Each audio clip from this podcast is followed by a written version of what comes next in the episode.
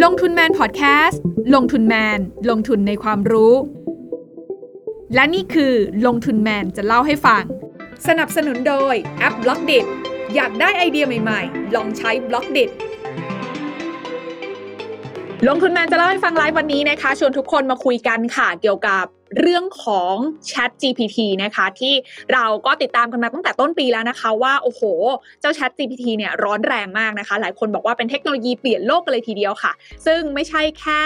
โลกของการทำงานของหลาย ๆ คนนะคะ แต่ว่าในมิติของ การลงทุนเองเนี่ยหนึ่งในบริษัทเทคโนโลยียักษ์ใหญ่นะคะ ที่เปิดไพ่มานะคะ แล้วก็น่าสนใจทีเดียวว่า ได้เข้ามาจับจองพื้นที่เรื่องของเทคโนโลยีอย่างเจ้า Chat GPT นี้กันแล้วนะคะ แล้วก็เทคโนโลยีอื่น ๆ ที่ต่อเนื่องกับเรื่องของ AI ด้วยเนี่ยก็คือ Microsoft นั่นเองค่ะ วันนี้โอกาสดีนะคะ ลงทุนแมนได้ รับเกียรตินะคะจากผู้บริหารของทาง Microsoft Thailand มาเล่าเรื่องนี้ให้ฟังกันแบบใกล้ชิดกันเลยว่าเอ๊ะเรื่องนี้เนี่ยมีที่มาที่ไปอย่างไร Microsoft เห็นโอกาสอะไร รวมไปถึง คนไทยเองนะคะ เราจะได้ใช้ service อะไรแบบนี้ เทคโนโลยีใหม่ๆ แบบนี้จาก Microsoft Thailand แบบไหนยังไงกันบ้างนะคะ แล้วก็ไม่ได้มาท่านเดียวด้วยเราชวนอีกหนึ่งท่านค่ะ ที่เป็นสุดยอดนักวิเคราะห์มือทองนะคะของบริษัทหลักทรัพย์เกียรตินาคินภัทรมาร่วมวิเคราะห์เรื่องนี้ไปพร้อมกันตอนนี้ทั้งสองท่านอยู่กับทีน่าแล้วนะคะ ท่านแรกค่ะนั่นก็คือคุณธนวัฒน์สุธรรมพันธ์กรรมการผู้จัดการใหญ่บริษัท Microsoft ประเทศไทยจำกัด และอีกหนึ่งท่านนะคะนั่นก็คือคุณพงศธรลีลาประชากุลผู้ช่วยกรรมการผู้จัดการ บริษัทหลักทรัพย์เกียรตินากินพัทระนั่นเองสวัสดีค่ะสวัสดีครับพี่นาครับสวัสดีครับพี่เต้ยแล้วก็พี่ฮันคุณจีเลยน่าละคกัรันบนะคะสวัสดีครับแหมพี่วัเต้ยนี้ครัเราบอยู่กันแบบกับสองหนุ่มหล่อนะคะ สุดฮอตเลยนะคะ เดี๋ยวพี่ฮั่นขาพอดีเดี๋ยวพี่เต้ยเขาจะติดภารกิจนิดนึงเนาะทีนี้ขออนุญาตคุยกับพี่เต้ยยาวๆก่อนเลย ให้พี่เต้ยเล่าภาพใหญ่ให้ฟังก่อน ให้พี่ฮั่นแอบรอฟังไว้ด้วย แล้วก็เดี๋ยวจะได้ให้พี่ฮั่นกลับมา วิเคราะห์เรื่องนี้กับพวกเราอีกทีหนึ่งโอเคเนาะ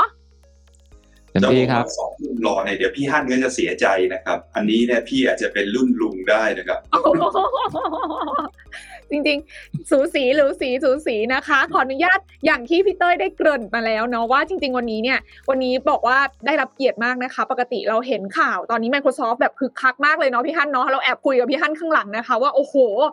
เราอาจจะไม่ค่อยได้ติดตามสถานการณ์ของ Microsoft แบบใกล้ชิดแบบนี้มานานหลายปี แต่ตอนนี้อยู่ทุกหน้าสื่อเลย แล้ววันนี้พี่เต้ยก็ให้เกียรตินะคะ กับลงทุนแมนมาเจาะลึกเรื่องนี้ให้เราฟังกันด้วยค่ะพี่เต้ยค่ะขออนุญาตพี่เต้ยเล่าให้ฟังนิดนึงย้อน กลับไปนะคะ ตั้งแต่จุดเริ่มต้นที่เราเห็นกันว่า Microsoft เนี่ยสนใจเรื่องของ AI กันมายาวนานแล้วแหละนะคะ ตั้งแต่คุณบิลเกตก็ออกมาพูดในหน้าสื่อหลายปีแล้วทีเดียวนะคะ ว่า AI มันจะเป็นเหมือนแบบ big change สำหรับเรื่องของเทคโนโลยีนะคะ แต่ว่าที่ จับต้องได้แล้วก็ทุกคนให้ความสนใจกันก็คือการเข้าไปลงทุนในบริษัท Open AI หรือว่าเจ้าของ Chat Chat GPT เนี่ยแหละนะคะ ตรงนี้เนี่ยที่มาที่ไป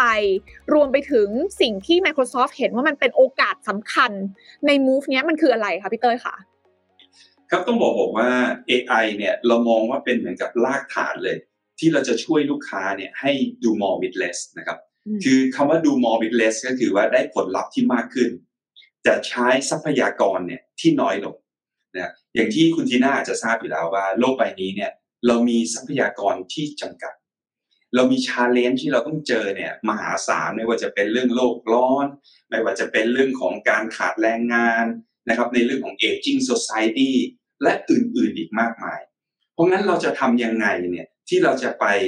แก้ปัญหาเหล่านี้นะเทคโนโลยีเนี่ยเป็นสิ่งหนึ่ง ซึ่งเรามองว่า AI เนี่ยเป็นรากฐานและเป็น key สำคัญ อย่างเมื่อกี้ที่คุณทีน่าพูดถึงนะครับ วันนี้เนี่ย Microsoft เนี่ยได้เข้าไปร่วมลงทุนกับสตาร์ทอัพชื่อ OpenAI ซึ่งความสัมพันธ์ครั้งนี้เนี่ยไม่ได้เพิ่งเริ่มต้นนะครับ ความสัมพันธ์ครั้งนี้เนี่ย Microsoft เนี่ยได้เริ่มต้นตั้งแต่ปี 2019 แล้วนะครับที่เราเข้าไปลงทุนใน OpenAI แล้วตั้งพอ 2020 หลังจากที่ลงทุนมาได้ปีหนึ่งเนี่ยเราก็เริ่ม leverage ในเรื่องของ super computer ก็คือ Microsoft Azure Cloud นั่นเองนะครับเข้าไป run โมเดล อยากจะให้คุณทีน่าได้ความรู้สึกสักนิดหนึ่งเวลาเราบอกว่าเราไป run โมเดลเนี่ย เรากำลังจะพูดถึงสัก175 billion parameter ที่เราจะต้องสอนถ้าเป็นคำก็เป็นมันล้านล้านคำที่จะต้องไปสอนให้ AI ตัวเนี้ยมันมีความฉลาดระดับนั้นนะครับ และหลังจากนั้นเนี่ยช่วงปี 2021 เนี่ยจริง ๆ แล้ว Microsoft เริ่มเอาไอ้ตัว GPT โมเดลเนี่ยมา provide เป็น service แล้วนะครับ อย่างเช่นเราออกมาเป็น service ชื่อว่า GitHub Copilot คนทางด้านเทคโนโลยีหรือทางด้าน developer เนี่ยเขาจะรู้จักอย่างดี เพราะว่าถามว่ามันทำอะไร มันคือทำตามชื่อมาเลยครับ คือ Copilot คือผู้ร่วมผู้ช่วยนักบินนะ developer เวลาทำ develop เนี่ยโดยปกติแล้วเนี่ยนะครับที่เราประมาณการเนี่ยไอ้ co-pilot เนี่ยจะช่วย developer ในการทำ coding เนี่ยห้าสิบถึงแปดสิบเปอร์เซ็นต์เพราะงั้นไอ้ coding ที่ออกมาทั้งหมดเนี่ย ไม่ใช่เอ่อ developer ไม่ต้องเขียนจากศูนย์ถึงร้อยนะครับไอ้ co-pilot เนี่ยช่วยเขาเขียนครึ่งหนึ่งอย่างน้อยๆ หรือมากสุดเนี่ยประมาณ 80-90%ที่มันช่วยเขียน เพราะงั้นเรากำลังพูดถึงไม่ใช่แค่เรื่องของ efficiency อย่างเดียว แต่ไอ้ co-pilot ที่มาช่วยเนี่ยในตัวอย่างเนี่ยมันช่วยแม้กระทั่งทำให้ developer เนี่ยที่ต้องบอกว่า developer มันก็มีเลเวลนะครับอ่าอุนทีน่าระดับเอ่อที่เป็นเทพกับระดับที่เป็นปฐมอ่าเพิ่งเริ่มต้น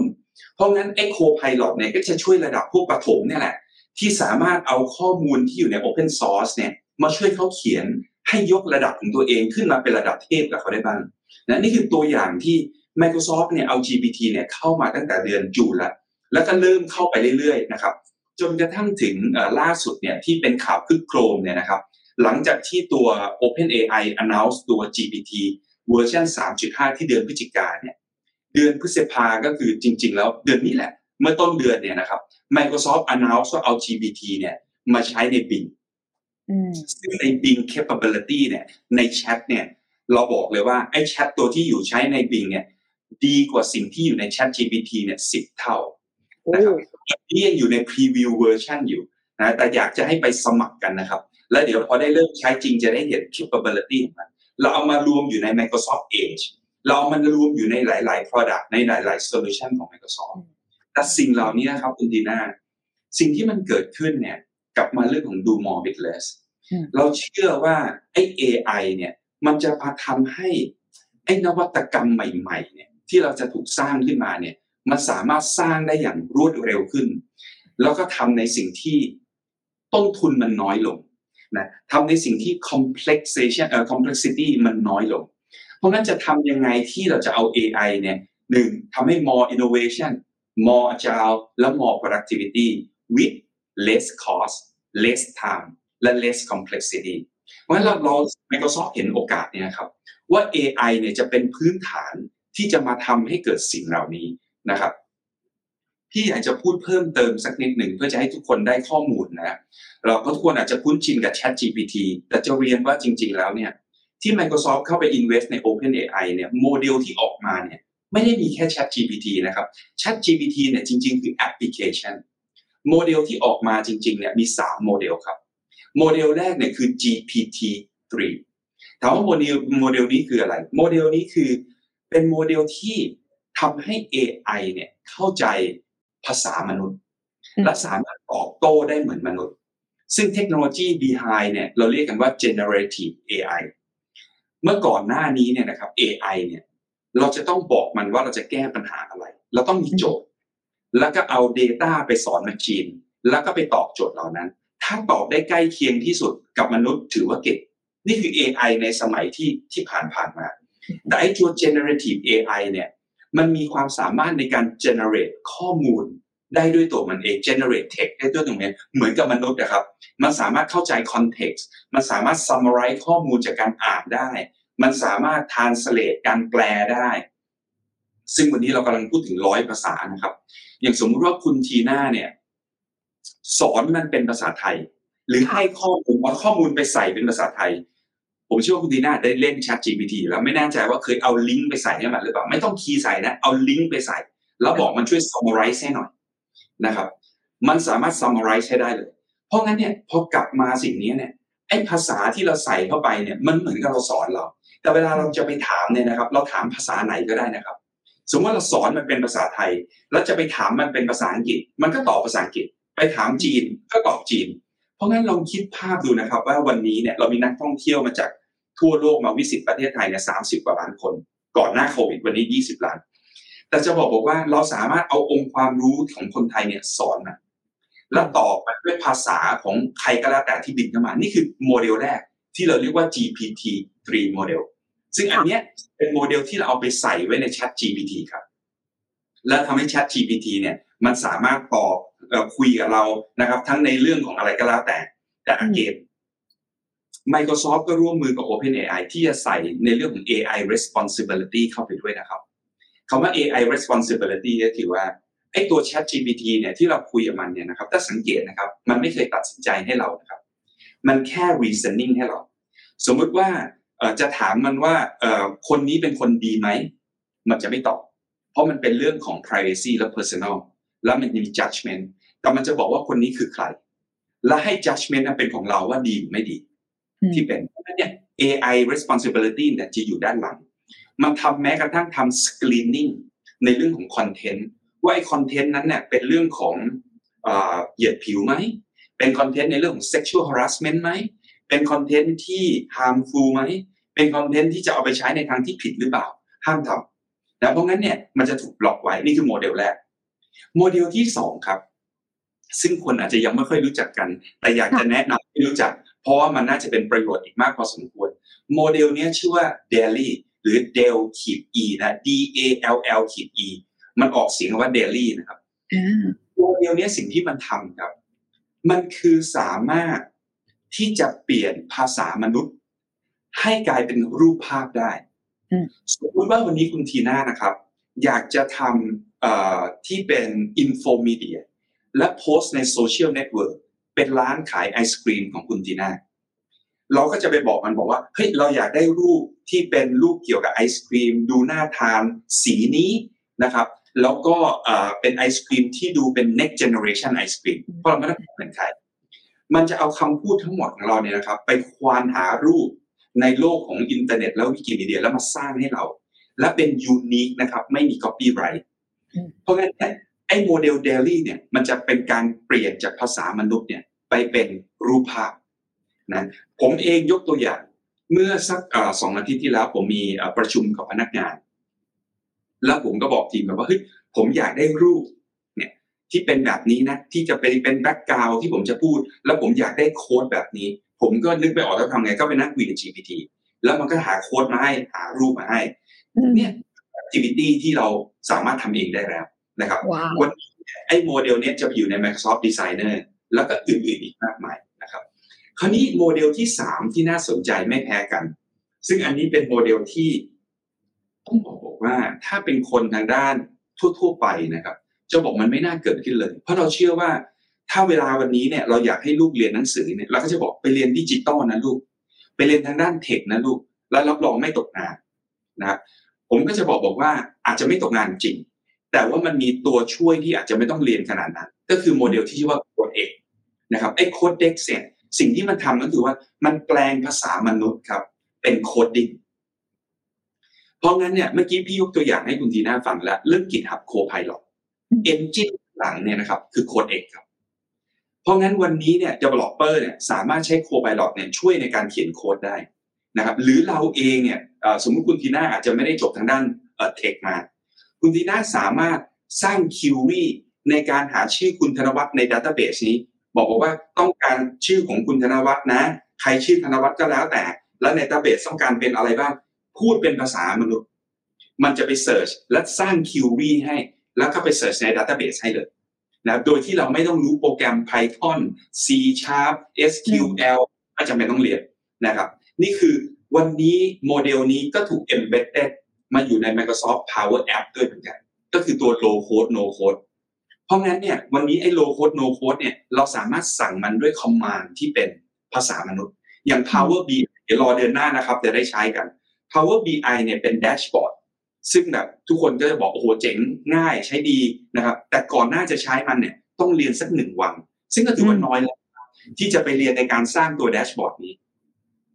เวอร์ชั่นถัดไปนะครับ Power BI จะถูกสร้างรูปด้วยคำพูดเราครับ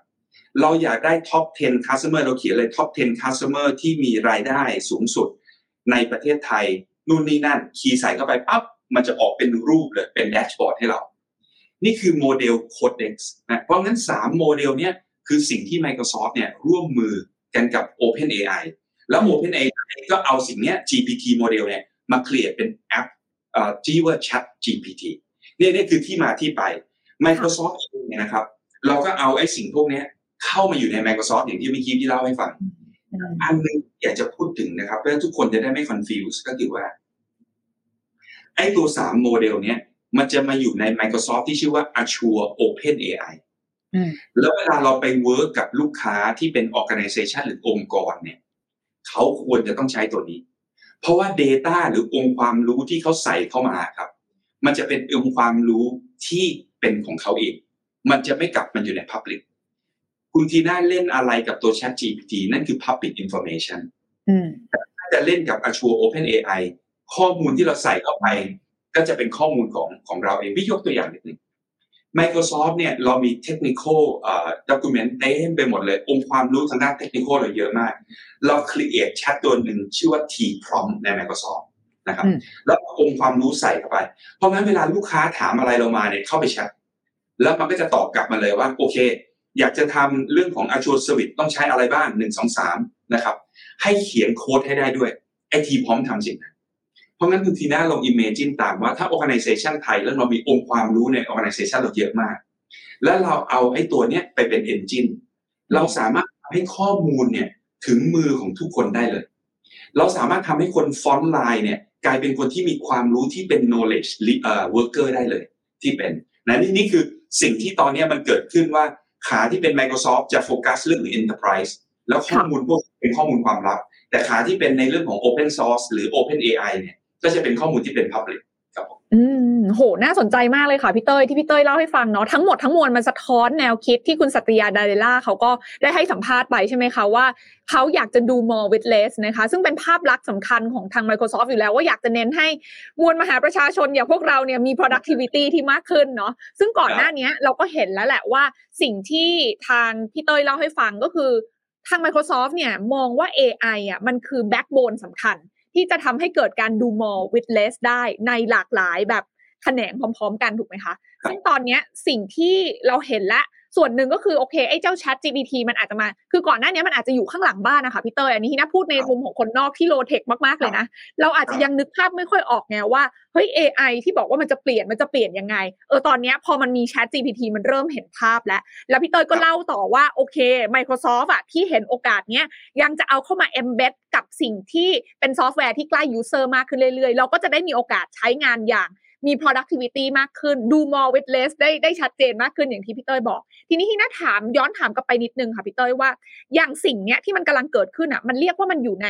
อยู่ใน time frame ประมาณไหนอะคือมันที่เราที่ที่ทาง Bill Gates ได้เคยบอกไว้เมื่อหลายปีมาแล้วว่ามันคือ big change จริงๆอะของโลกเทคโนโลยีของเราอะ ตอนนี้มันอยู่ stage ไหนที่ Microsoft กำลังเริ่มจะปล่อยเอา AI เข้ามา embed เหล่านี้และ time frame หลังจากเนี้ยมันจะเป็นยังไงบ้างในภาพใหญ่คะพี่เต้ยคะ ครับต้องบอกว่าถ้าพูดถึงตัว Jet AI เนี่ยนะครับ AI เนี่ยเริ่มมาตั้งแต่ปี 1956แล้วมันมันเริ่มมานานแล้วตั้งแต่เครื่องคิดเลขแรกเลยนะครับ แล้วมันก็ผ่านมาเป็นเรื่องของตัว Machine Learning ซึ่งถ้าเราเรียนในเรื่องของพวก Data Scientist อะไรเงี้ยนะครับ เราจะเข้าใจว่าไอ้ตัว Machine Learning เนี่ยจะแบ่งออกเป็น Clustering เป็น Classification เป็นเรื่องของ Anomaly เนี่ยคือคือที่ทำนี่คือโมเดลที่เราจะไปใช้งานในแต่ละเรื่อง แล้วก็มา deep learning ที่เราเชื่อว่า AI จะคล้ายมนุษย์ที่สุดเอาไปเล่นโกทำนู่นทำนี่ที่เป็นนะครับหรือจะเป็นเรื่องของ face recognition วันนี้ถ้าเราพูดถึง generative AI เนี่ยมันคืออีกเจนหนึ่งละของ AI ซึ่งถ้าพูดถึง generative AI specifically เนี่ยต้องเรียนจริง ๆ ว่ามันอยู่ในจุดเริ่มต้นครับ อันเนี้ยเราเชื่อว่ามันจะ continue ที่จะพัฒนาต่อเนื่องไปเนี่ยอย่างไม่หยุดหย่อนคุณที่น่า imagine ภาพนี้ครับ GPT Chat GPT announce ออกมา ที่เดือนโนเวม ber นะครับ Microsoft Bing ออกมาสี่สามเดือนสี่เดือนหลังจากนั้นนะครับ ประมาณสี่เดือนนะหลังจากนั้น แล้วเราบอกว่า capability ของ Bing เนี่ยสิบเท่าของ GPT นะครับ แล้วตอนนี้เดี๋ยวเรากำลังจะ announce product ใหม่ๆ ที่จะ embed ตัว GPT เข้าไป แล้วมันเพิ่มขึ้นตลอดเวลานะครับ เพราะงั้นเนี่ย จะเห็นว่าวันนี้เนี่ย speed ของเอ่อ development ของเทคโนโลยีเนี่ยมันเร็วจริงๆ แล้วก็ไม่ใช่แค่นั้นครับ speed ของ adoption ก็เร็วนะครับ ที่พี่ใช้ว่า speed ของ adoption เร็วพี่ให้ตัวเลขนิดหนึ่งแล้วเราจะได้ความรู้สึกว่ามันคืออะไร ถ้าเราพูดถึงล่าสุดที่ออกมาแล้วก็แบบเป็นทุกคนก็เชื่อว่าก็สนุกสนานกันก็คือ TikTok TikTok เนี่ยใช้ 9 เดือนในการ adopt เพื่อจะมี user ใน 100 ล้านคน อินสตาแกรมที่แบบทุกคนเด็ก ๆ ใช้กันเนี่ยหรือผู้ใหญ่ก็ใช้เนี่ยนะครับ เราพูดถึง 2 ปี Facebook เราพูดถึง 4 ปีกว่า ตัว Chat GPT เนี่ย adoption ที่จะถึงร้อยล้านคนเนี่ย ใช้เวลา 2 เดือนคุณทีนะเพราะงั้นเรากำลังพูดถึงเทคโนโลยีที่ไปได้เร็วมาก และเทคโนโลยีที่ adopt ได้เร็วมาก เพราะนี่สิ่งที่เกิดขึ้นครับ ที่เราวิชั่นไว้ก็คือว่า GPT เนี่ยจะกลายเป็น intelligent engine เนี่ยในทุก process ในทุกแอป และในทุกข้อมูลที่เราจะเอาไป leverage ตรงนั้นนะครับเพราะว่ามันเป็น open API ที่เราสามารถสมมติว่าเรามีแอปอะไรก็แล้วแต่ เราสามารถใช้สิ่งนี้ได้ พี่ยกตัวอย่างให้คุณทีน่าสองสามตัวอย่าง แล้วเราจะได้เห็นภาพว่าเฮ้ยมันเอาไปใช้ยังไงได้ ถ้าเดี๋ยวเมื่อเช้าเนี่ยพี่เพิ่งไปเจอลูกค้ามานะครับ แล้วก็ได้นั่งคุยกันเขาบอกเฮ้ยได้ฟังแล้วใช่เลย พี่ขอไปใช้ใน call center หรือ contact center ได้ไหมอ่าอะ คราวนี้เวลาไปใช้ใน contact center เนี่ยโอ้โหคราวนี้ use case เต็มไปหมดเลยนะครับ พี่เริ่มสักอันสองอัน อันแรกก็คือว่า ถ้าให้ตัว GPT เนี่ยเข้าไปควานหา call recording ของ call center รายนี้ย้อนหลังไปสักหกเดือนปี เพื่อจะ summarize ว่าไอ้ topic ที่คุยใน call recording เนี่ยมันคุยอะไรกันไว้บ้าง topic อะไรที่ฮอตที่สุด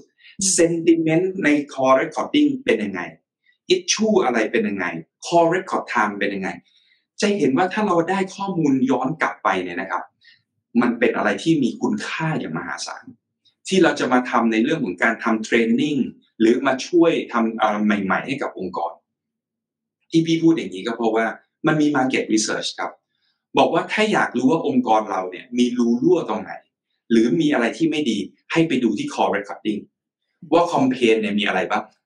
คือถ้าเราเข้าใจ campaign ใน call recording เนี่ยจะรู้เลยว่ารูรั่วของ process อยู่ตรงไหนรูรั่วของ product เราอยู่ตรงไหน service อยู่ตรงไหน เพราะงั้นนี่คือตัวอย่างที่เราเอาไอ้ตัวเนี้ยไปใช้ร่วมกันกับ AI อย่างอื่น เพราะ call recording ที่มาเนี่ยเป็น voice นะครับเราต้องใช้ AI เนี่ยที่ translate จาก voice เนี่ยมาเป็น text นี่คือเป็น service อีกอีก service หนึ่งนะที่เป็น AI ที่อยู่ใน Microsoft แล้วพอเรา convert เป็น text ได้ปั๊บเราเอา GPT เนี่ยไป summarize มันไป analyze มัน นะครับ แล้วออกมา นี่คือตัวอย่างอันนะครับแต่ call center ไม่ได้มี voice อย่างเดียวถูกไหมครับค่ะ call center มีอีเมลเข้ามาด้วย วันนี้บางชาคุยบอกเฮ้ยแล้วถ้ามันมีอีเมลมาทำยังไง สิ่งที่เราทำก็คือว่าถ้าอีเมลเข้ามาปั๊บเราเอาอีเมลเนี่ยต่อกับ Power Automate ที่เป็น RPA เข้าไปควานหา CRM ว่าคนที่ส่งอีเมลมาเนี่ยมีความสัมพันธ์อะไรกับบริษัทเรา และแทนที่จะตอบด้วย Standard Template อีเมล แล้วพอเราเข้าใจความสัมพันธ์ปั๊บเราสามารถ personalize อีเมลเราได้แล้วแล้วใช้ตัว GPT เนี่ยนะครับ เขียนอีเมลให้เลย เพราะงั้นเนี่ย relationship manager โดยปกติแล้ว อาจจะต้องใช้เวลา 3 ชั่วโมงหรือครึ่งวัน ในการไปควานหาข้อมูลเขียนอีเมลเอง วันนี้ไม่ต้องละ automatic power automate ควานหา real time แล้วตอบกลับมาเป็นอีเมล และ relationship manager อ่านอีเมลนั้นว่าชอบหรือไม่ชอบ แล้วแค่ edit ในสิ่งที่เราต้องการ แล้วส่งไปที่ลูกค้าเลย ไม่เกิน5นาที ค่ะ นี่คือ use case ที่เอาไว้ตอบอีเมล แต่คุณทีน่าเรา imagine ภาพว่า ถ้าเราเอาไป apply อย่างอื่นดีกว่า อย่างเมื่อเช้าก็คุยกันบอกเฮ้ย ถ้างั้นเอาไปทำเป็น digital agent เลยได้ไหม คือแบบเอาแบบไม่มีคนเลยคุณเต้ย เอาแบบว่าให้มันคอยตามคำตอบอะไรที่มันไม่ต้องยากมาก ไอ้อย่างยากมากก็ให้คน handle ไป แต่อะไรที่ไม่ยากมากให้ digital agent ตอบได้ไหม universal ครับทำเป็นอวตารขึ้นมาเลย แล้วให้ Q&A แล้วใช้ GPT เนี่ยเป็น engine อยู่ข้างหลัง ถ้าอยากจะมาเที่ยวสวนสนุกจะควรเปิดปิดเวลาไหน ซื้อ ticket ยังไง มี voucher หรือเปล่า มีโปรโมชั่นอะไร ถามอวตารแล้วอวตารตอบ เพราะงั้นนี่คือสิ่งที่ call agent ก็ไม่ต้องมานั่งเบื่อตอบคำถาม routine นะครับ ให้ไอ้ digital agent เนี่ยเป็นคน handle พี่กำลังพูดถึง area เดียวแค่ contact center นะครับ ถ้าเราเอาสิ่งนี้ไป apply กับ so many area ใน organization อย่างเมื่อกี้พี่พูดเรื่อง T prompt เนี่ย เราสามารถเอาตัว GPT เนี่ยไป create your own GPT ใน organization แล้วทำเป็น knowledge base ของเราใน organization ซึ่งผมเชื่อว่าเยอะมากในแต่ละองค์กร สิ่งเนี้ยมันทำให้เราสามารถคนของเราเนี่ยคำว่า data driven organization เนี่ยมันเกิดขึ้นได้จริงๆแล้วก่อนหน้านี้มันเป็นที่แบบห้าหมื่นฟิตนะครับคุณเดินทีน่าคือเราอยากทำให้ organization เราเป็น data driven organization พอมาเดินไปที่สาขา ไม่เห็นรู้รู้เลยเลย ต้องโทรไปที่ call center วันนี้ call center สาขา omni channel ทุกที่ข้อมูลเดียวกันหมด เพราะ GPT handle อยู่ข้างหลัง และ integrate ข้อมูลและ summarize ข้อมูล แล้วตอบคำถามให้ นี่คือสิ่งที่ต้องบอกว่า powerful ของมันนะครับพี่พี่อยากจะไปนอกเรื่องสักนิดหนึ่งนะครับค่ะให้คุณทีน่าได้ความรู้สึก วันนี้ครอบครัวพี่เนี่ย ทั้งครอบครัวเนี่ย enjoy กับ GPT จนพี่รู้สึกว่าตัวเองเริ่มไร้ประโยชน์นะครับ ภรรยาพี่วันนี้เนี่ย ถามแม้กระทั่งว่า ถ้าลูกอายุขวบกว่าเนี่ยต้องทานอะไรที่เป็นประโยชน์ ต้องออกกำลังกายยังไง เล่นกีฬาอะไรที่เหมาะสมกับอายุเอจนี้นะครับ คือเขาถามถามถามจนเมื่อก่อนนี้เขาจะปรึกษาพี่วันนี้พี่ไร้ไร้ประโยชน์เล็กน้อยว่าเขาคุยกับ GPT นะในการที่จะได้ประโยชน์นั้นมา ลูกสาวพี่ที่เรียนอยู่ที่มหาลัย พี่ส่งไปให้ วันนี้แอบใช้ GPT ทำการบ้านส่งครูอีกต่างหากนะซึ่งไม่รู้จะทราบได้หรือเปล่า แต่นี่นี่คือต้องบอกว่า Impact ที่เกิดขึ้นกับเทคโนโลยีตอนเนี้ยไม่ใช่แค่ business นะครับส่วนตัวเนี่ยเราก็สามารถ empower ตัวเองขึ้นมาได้นะเมื่อกี้พี่พูดเนี่ยคือโจ๊กโจ๊กสนุกสนุกนะแต่ถ้าเรากลับมาก็คือว่า วันนี้ถ้าเราเดินไปในแต่ละ organization หรือองค์กร ถามว่าอะไรคือ most critical asset ทุกคนตอบเหมือนกันหมด talent คือคน นี่คือสิ่งที่ most important ถามต่อไปอะไรคือ top three agenda ของพี่ครับ ปีนี้ที่อยากทำพี่เชื่อว่าหนึ่งในนั้น ต้องมีเรื่องของการ up skill re skill new skill GPT เนี่ยแหละครับ ที่เราจะสามารถทำให้เรา up skill new skill re skill นะคนที่มีอยู่ในองค์กร พร้อมกับเครื่องมือให้กับเขา เราจะไม่ได้เป็นเจ้านายที่สั่งให้เขา up skill โดยที่ไม่ได้ให้ tool ไปให้เขาเราบอกว่าเฮ้ยยูต้องเก่งเท่านี้นะ สร้าง expectation ตอนนี้โลกเปลี่ยนแล้ว strategy เราเปลี่ยนแล้วยูต้องเปลี่ยนตาม แต่ไม่ได้ให้อะไรเขาเลยเขาปรับไม่ได้ วันนี้เนี่ยเรามีเครื่องมือแล้วครับ ที่จะบอกว่าโอเค เราต้องปรับตามนี้นะ company strategy เราเปลี่ยนแล้วนะ market เราเปลี่ยนแล้วนะ คนของเราต้องไปมี skill แบบนี้นะแล้ว by the way นี่คือ tool ที่จะเอาไปใช้ในเรื่องของ low code no code ในเรื่องของ process automation ในเรื่องของ uh, visualization ของ data ในเรื่องของ GPT ที่จะไป support เขาสามารถที่จะประสบความสำเร็จได้นะครับไม่ใช่สิ่งที่เรา demand แต่เราไม่ช่วยนะประมาณนี้ครับคุณตีนา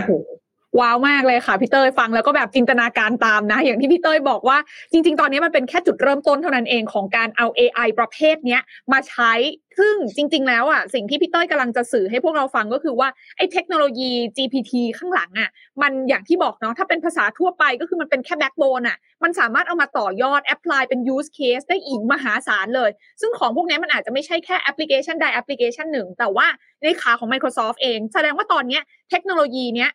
Microsoft เล็งว่าเดี๋ยวจะเอามาต่อยอด แล้วก็มาเซิร์ฟความต้องการในการเพิ่ม productivity ในหลากหลายแง่มุมอย่างที่พี่เตอร์ยกตัวอย่างไป อันนี้อันนี้เข้าใจถูกใช่ไหมคะ ก็คือเป็นสิ่งที่เดี๋ยว Microsoft จะแบบ add on มาเรื่อยๆ เพราะเรามี core ละคือถ้าถ้ามองเนี่ยนะครับ มันเหมือนกับพี่ไม่รู้เปรียบเทียบอันนี้อาจจะไม่ได้ตรงซะร้อยเปอร์เซ็นต์นะครับ แต่ต้องบอกว่ามันเหมือนกับว่าไอ้ GPT เนี่ยคือ Windows ครับคือเราจะรันแอปพลิเคชันมันนี้ OS ใช่ไหมครับ วันนี้เนี่ยถ้าเราจะทำแอปพลิเคชันให้ฉลาดเนี่ยมันก็นี้ GPT อะครับที่จะไปเป็น part หนึ่งของแอปพลิเคชัน แล้ววันนี้มันเป็นโอกาสของ developer เลยนะครับ ที่จะเอาไปช่วยทำให้ตัวเองเนี่ยมี efficiency มากขึ้น ในขณะเดียวกันเป็น developer ที่มีโอกาสที่จะสร้างสิ่งใหม่ๆ เพราะ by the way GPT หรือโมเดล Codex หรือโมเดลที่เป็น DALL-E เนี่ยเพิ่ง announce เมื่อเดือนพฤศจิกาปีที่แล้วสี่เดือนคุณทีน่า คราวนี้มันขึ้นอยู่กับว่าใครจะเอาไป adopt อะไรด้วยไอเดียด้วย creativity ด้วย innovation แบบไหน เพราะงั้นวันนี้ศูนย์ศูนย์เปลี่ยนเสิร์ฟเราจะอยู่ที่ประเทศไทย เราจะอยู่ที่อเมริกา เราจะอยู่ที่ยุโรป เราจะอยู่ที่ไหนก็แล้วแต่ มันขึ้นอยู่กับเราแล้วว่าเราจะเริ่มต้นยังไง เพราะเราเริ่มต้นด้วยเบสิกเดียวกันมันถึงได้คำพูดไงครับว่าเทคโนโลยีเนี่ยมันทำให้เกิด inclusive นะครับ มันให้โอกาสกับคนไม่ว่าจะเป็นจนรวยผิวขาวผิวดำผู้ชายผู้หญิงเด็กผู้ใหญ่ แม้กระทั่งวันนี้นะครับ คนที่รีทายแล้ว ที่ที่รู้สึกว่าเฮ้ยมันรีทายแล้ว ก็สามารถมาใช้ตัวนี้ ใช้ประโยชน์ของตัวเองที่มีประสบการณ์มาหกสิบปีครับและทำบางสิ่งบางอย่าง โดยการใช้แค่คำพูดและโค้ดมันได้ โดยใช้คำพูดที่จะสร้าง knowledge ใหม่ ๆ ขึ้นมาได้ เพราะงั้นวันนี้เนี่ยพี่เชื่อว่ามันถึงได้มันโซ exciting ส่วนตัวพี่ exciting มากๆนะครับพี่รู้สึกว่ามันเป็นอะไรที่แบบ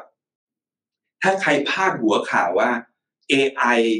GPT โมเดลหรือ generative AI เนี่ยคือเปลี่ยนโลก พี่ไม่ได้รู้สึกว่ามันเวอร์เลยส่วนตัวสำหรับพี่พี่รู้สึกว่านี่แหละ คือสิ่งที่มันจะเป็นจุดเริ่มต้นที่ทำให้เรา overcome ในเรื่องของเขาเรียกว่าอะไรอะโลกร้อน จะทำยังไงให้ให้เรามีทรัพยากรที่ที่มันจะไปถึงลูกหลานเหลนหลงเรา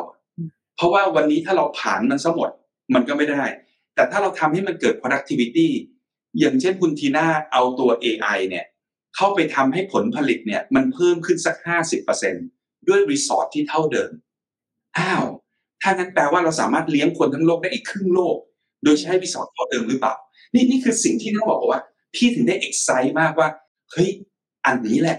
มันเป็นอะไรที่ว่ามันเป็นจุดเริ่มต้นที่เราจะได้มีอะไรไป tackle ปัญหา ที่มันเป็นปัญหาที่ก่อนหน้านี้เรามองว่ามันไกลเกินเอื้อม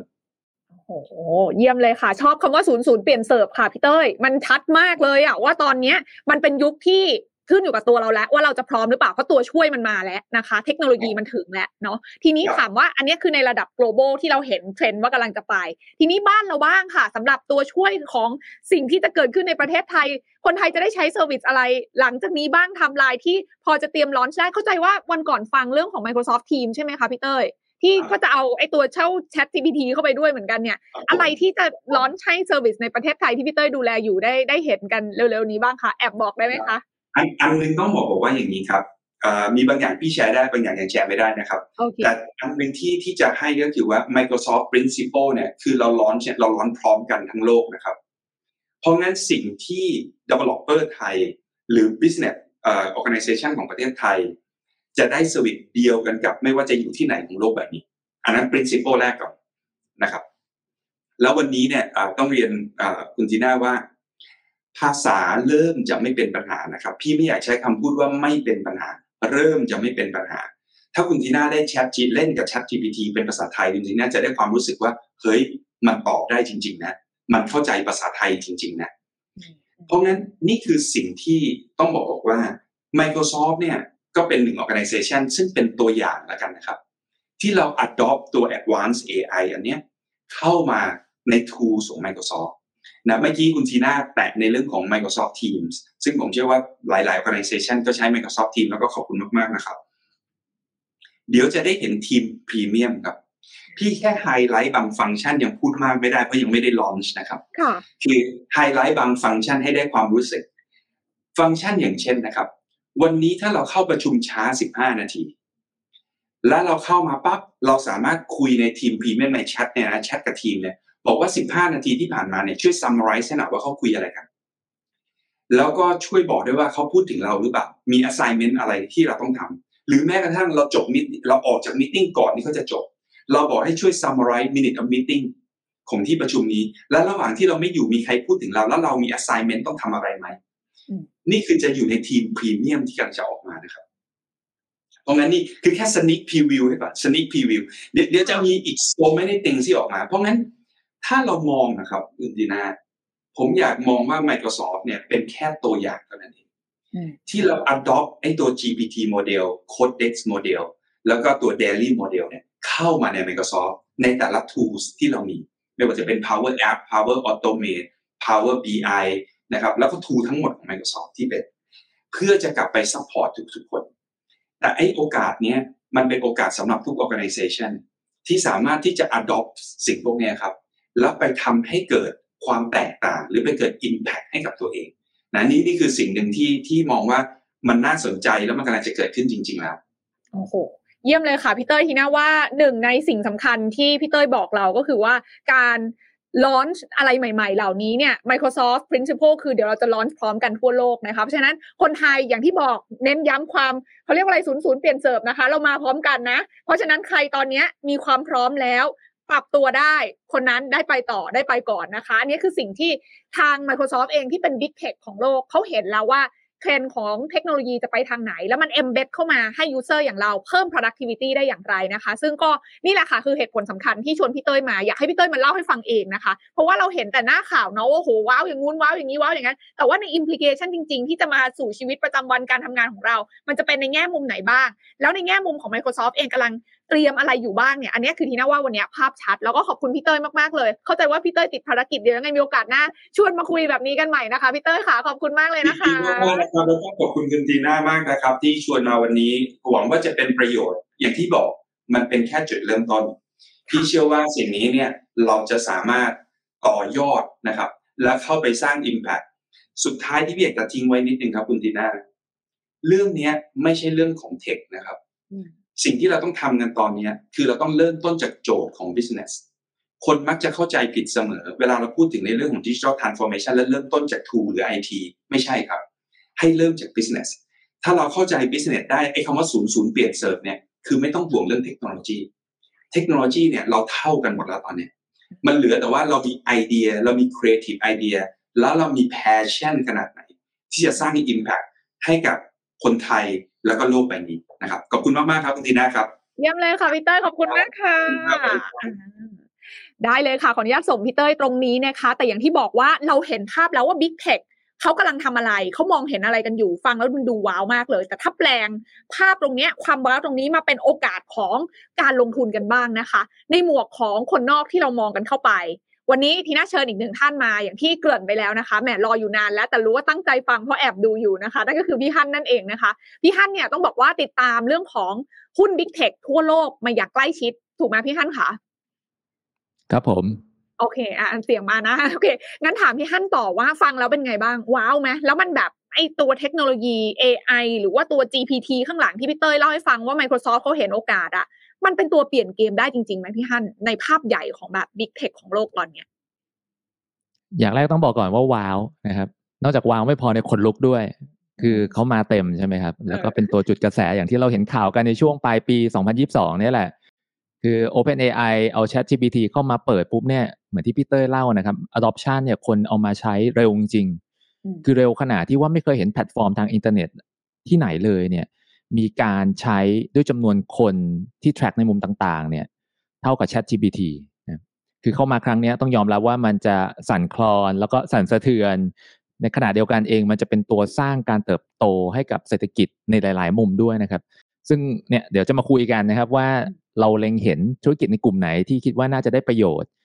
พร้อม ๆ ไปกับเสียประโยชน์ด้วยในทางกลับกันนะครับ แอบแซวก่อนได้ยินว่าแบบไอ้บิงเวอร์ชันใหม่อะน่าจะแบบเขาบอกว่า 10x เนาะคือดีกว่า Chat GPT เดิม 10 เท่า เพราะเข้าใจว่า Chat GPT เดิมมันมันลิมิต Data ใช่ไหมหลังบ้านที่มันจะรู้ถึงปี 2021 ใช่ป่ะคะ แต่ว่า Bing เนี่ยเข้าใจว่าเดี๋ยวมันจะแบบฐานข้อมูลของ Microsoft ด้วยนะที่ที่มันจะทำให้มันอลังการงานสร้างมาก แต่ตอนนี้ต้องต่อคิวเนาะพี่ฮันต่อคิวอยู่ไหมคะอ๋อแน่นอนครับ ของฟรีแบบนี้ทำไมจะไม่ต่อใช่ไหมครับเออแต่ยังไม่ได้นะครับยังไม่ได้ แต่ยังมีไม่ไปดูได้เพราะคนใช้รีวิวกันเนี่ยก็ต้องยอมรับว่าว้าวใช่ คือถ้าย้อนไปเนี่ยผมว่ามันเป็นการโชว์เคสของการเปิดตัว Chat GPT จาก Microsoft เนี่ยตอนต้นเดือนกุมภาพันธ์นี่คือสุดยอดมากนะครับเขาเตรียมการมาอย่างดีอย่างที่พี่เต้ยเล่าเนี่ยแหละเขาไม่ได้มาแบบอยู่ดีคิดอุปโลกขึ้นมา แล้วก็อยากจะลอนช์คือแผนเนี่ยมันเตรียมมาตั้งแต่ที่ทาง Microsoft เนี่ยหยอดเงินลงไปให้กับ Open AI หลายปีแล้วค่ะแล้วก็เอาตัว Chat GPT ตัวเนี้ย ที่เป็น engine ของเขามาใช้กับตัว GitHub ซึ่งมันก็เป็นเหมือนกับ Open Source อะให้กับโปรแกรมเมอร์คือชอบกันมากมี Copilot เข้ามา คือแค่ผมตั้งชื่อโค้ดเฉยๆอะคุณทีน่ามันเขียนโค้ดให้ผมเสร็จแล้วอะคือมันเดาใจเราได้ขนาดนั้นอะเออผมอยากแสดงให้เห็นถึงว่ามัน powerful มาก เพราะฉะนั้นคือการเอามา adopt กับใช้ชีวิตประจำวันมันไม่น่าจะเป็นเรื่องอะไรที่มันแตกต่างใช่ไหมครับถ้าจะอืมพูดเองเนี่ยมันมีสไลด์อันหนึงนะครับ ของตอนที่ Microsoft เขา showcase เนี่ยค่ะแล้วอาจจะเทียบได้ว่ามันคือ iPhone Moment เลยนะ คือมันอืมเอาแกนนอนแกนตั้งมาเทียบเนี่ยแหละ ตอนสมัยกับ Steve Jobs เนี่ยครับที่เขาลอนช์ iPhone ตัวแรกปี 2007ณตอนนั้นเนี่ยคือแกนนอนของ Steve Jobs กับแกนตั้งเนี่ยคือจะโชว์ให้เห็นว่า iPhone เนี่ยเทพทุกมุมนะอืมคือนอกเหนือจากใช้งานง่ายแล้วเองเนี่ยประสิทธิภาพก็ดีด้วย ตอนเนี้ยคือ Microsoft เอา Bing เนี่ยที่เอาฝังกับ ChatGPT เนี่ยมาโชว์ในรูปแบบชาร์ตคล้าย ๆกันอืมอืมอืมครับอืมซึ่งอะไรก็ตามที่มันจะเปลี่ยนโลกได้มันต้องอยู่ในตำแหน่งนั้นแหละถูกปะเหมือนกับที่ iPhone อยู่ในตำแหน่งแบบมุมเขาเรียกว่าอะไรมุมบนน่ะมุมบนตรงนั้นอืมเคยมาก่อน ทีนี้พี่ฮั่นถามนิดนึงดีว่าเราฟังกันแบบเนี้ยทุกคนก็รู้อะว่าโอเคไอตัวเทคโนโลยีเจ้า Chat GPT หรือว่าไอตัว GPT ข้างหลังที่เป็น Open Source อย่างที่พี่ฮั่นบอกอะมันเปลี่ยนโลกได้จริงทำไม Microsoft ถึงทำอยู่คนเดียวอะแล้วคนอื่นเขาไม่เห็นเนาะคู่แข่ง Big Tech เจ้าอื่นอะเขาก็คงต้องแบบเห็นโอกาสตรงนี้เหมือนกันหรือเปล่า การที่ Microsoft เขาเหมือนแบบ ทิ้งไพ่มาก่อนเนี่ยมันเป็นมันจะเป็นแค่ความได้เปรียบระยะสั้นไหม ในมุมของพี่ฮั่นมองเกมของ Big Tech หลังจากนี้ยังไงคะผมว่าถ้าคนที่ติดตามข่าวสารวงการเทคโนโลยีนะครับ จะรู้เลยว่าสิ่งที่ Microsoft เขาเล็งเนี่ย คือเขาจะเล็งอะไรที่มันเป็นการไปกิน Market Share ของธุรกิจอื่น ที่เขามี Market Share น้อย แผนของเขาคือชัดเจนนะครับ คือไปเรื่องของ Search นี่แหละนะ สิ่งที่เขา showcase ใน Bing เนี่ยก็คือเอา Bing ที่เป็นตัว Search Engine ของเขาเนี่ยไปฝังคู่กับ Edge Edge คือเว็บเบราว์เซอร์นะครับ ผมว่าหลายคนอาจจะไม่รู้จักเพราะว่า Internet Explorer เนี่ยมัน retire ไปแล้วจบไปละ ตัวใหม่ที่เข้ามาคือ Edge เองเนี่ย เพื่อจะมาแข่งกับบริษัท Alphabet เนี่ยแหละครับ Google ของเรา อันนี้ถ้าไปดูคำสัมภาษณ์ของ CEO Microsoft ใหญ่นะครับ Satya Nadella เนี่ยพูดชัดเจนมากนะครับว่า Search Business เองเนี่ยเป็นธุรกิจที่อู้ฟู่มาก Margin สูงจริง ๆ แล้วผมเองอยากเข้าไปร่วมด้วย นี่คือสำคัญนะครับ แล้วเขาพูดชัดนะครับ ในการสัมภาษณ์อันหนึงกับ The Verge เองเนี่ย บอกว่าผมอยากจะให้ Alphabet หรือว่า Google เนี่ยเต้น เต้นไม่พอนะครับ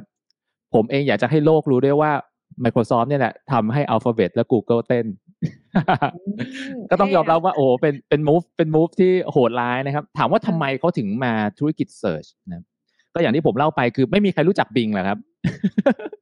ต้องถามคุณทีน่าคุณทีน่าเคยใช้ Bing ไหมครับ เอ้ยเคยใช้ตอนสมัยมันมาใหม่อยากรู้ ตอนนั้นยังใช้ Internet Explorer อยู่เลย ก็เลยจะบังคับถูกป่ะเพราะมันเป็น default อะเหมือนเราเปิด Google ตอนนี้เหมือนเปิดเปิด Google Chrome มันก็จะเป็น default ของ Google ใช่ไหมคะ สมัยนั้นน่ะถ้าใครยังอยู่ใน IE มันก็ยังเป็น default ของ Bing อยู่ แต่ว่าเออก็ก็ก็ไม่ได้ติดใจมากก็เลยย้ายค่าย ความแปลกก็คือ เนี่ยครับ คนใช้น้อย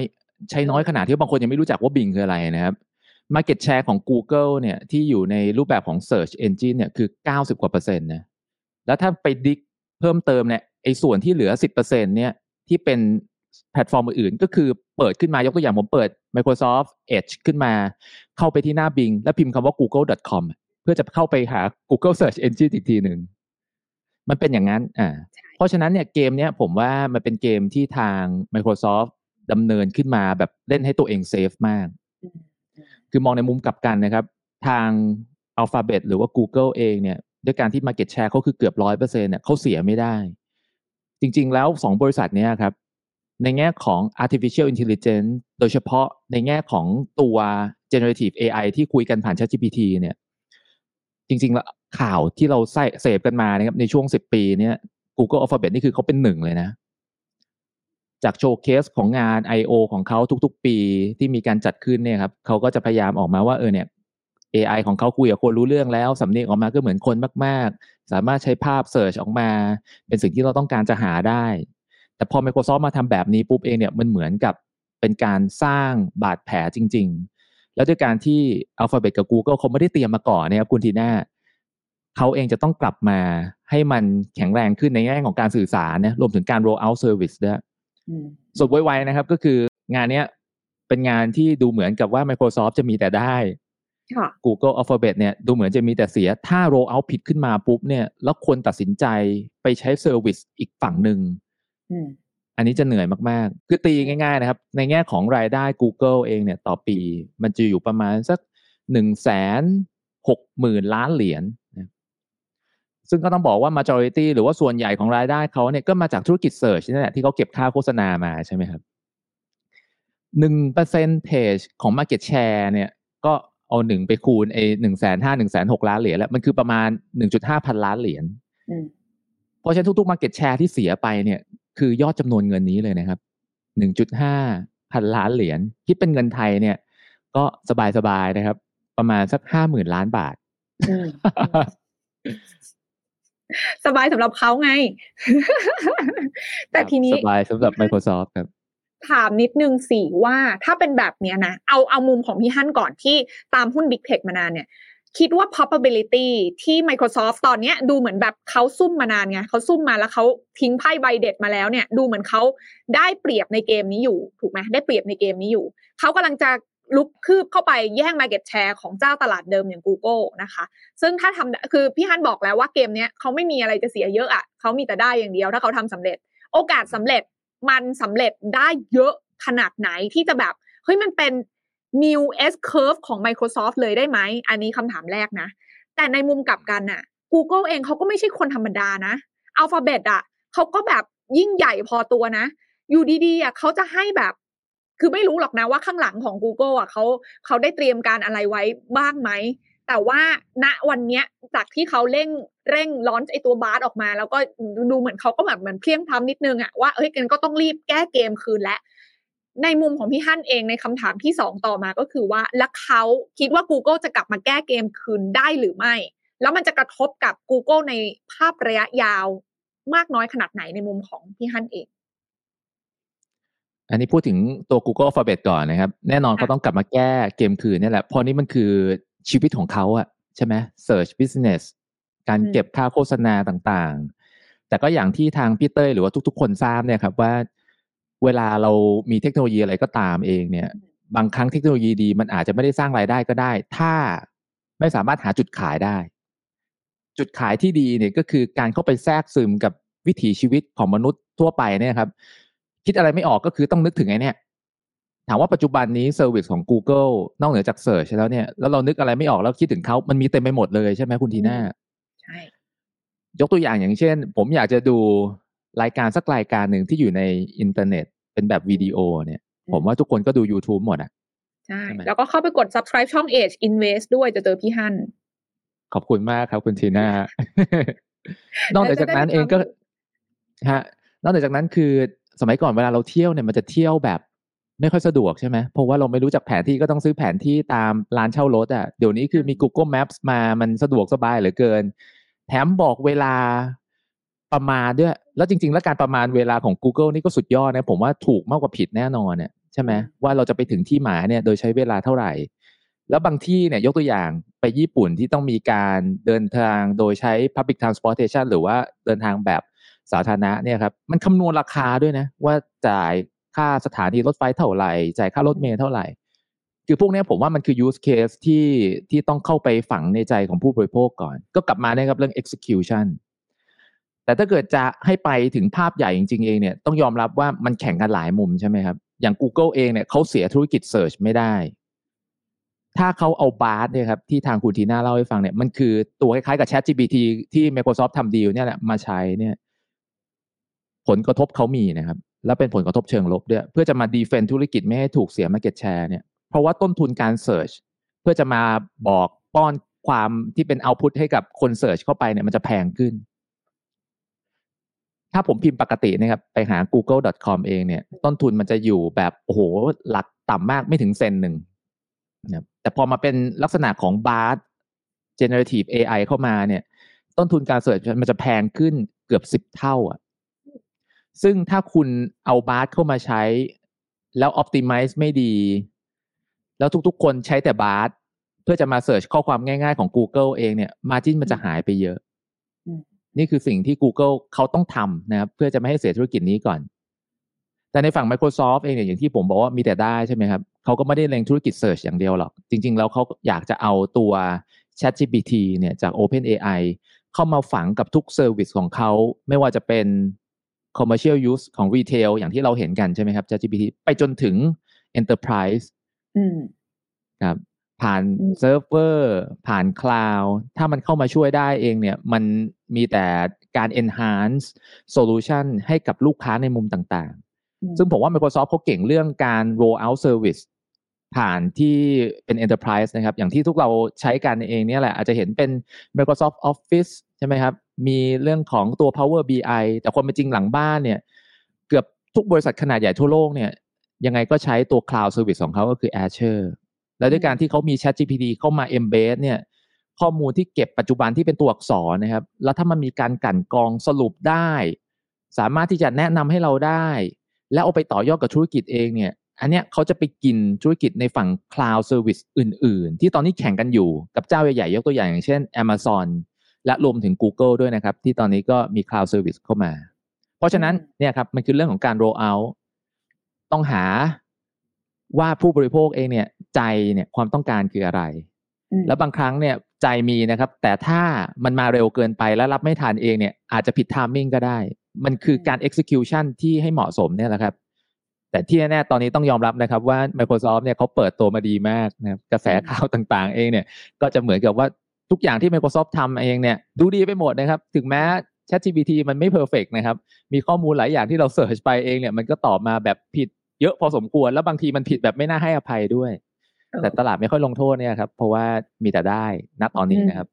อืมอืมอืมเหมือนลมมันกำลังพัดแบบว่าหนุนเขาอะนะคะ ฝั่ง Microsoft ตอนนี้เนาะในขณะที่ Google อะเปิดตัวผิดเหมือนกัน เปิดแต่เปิดแหมแหมมันก็แต่มันก็เพียงพำแรงไปนิดนึงนะคะอันนั้นแบบโอ้โห Google ก็โดนตลาดทำโทษ เยอะพอสมควรเลย ทีนี้ถ้ามองในมุมของภาพธุรกิจตอนนี้เหมือนกำลังสู้กันนะคะ แล้วก็ Microsoft เองได้ได้เปรียบอยู่นิดนึงนะคะ ได้ถ้าสรุปจากที่พี่ฮั่นพูดถูกไหมแต่ในมุมของการลงทุนล่ะพี่ฮั่นสำหรับเราอะถ้าเราแบบเรามองในภาพของ โอกาสที่มันจะแปลงมาเป็นการ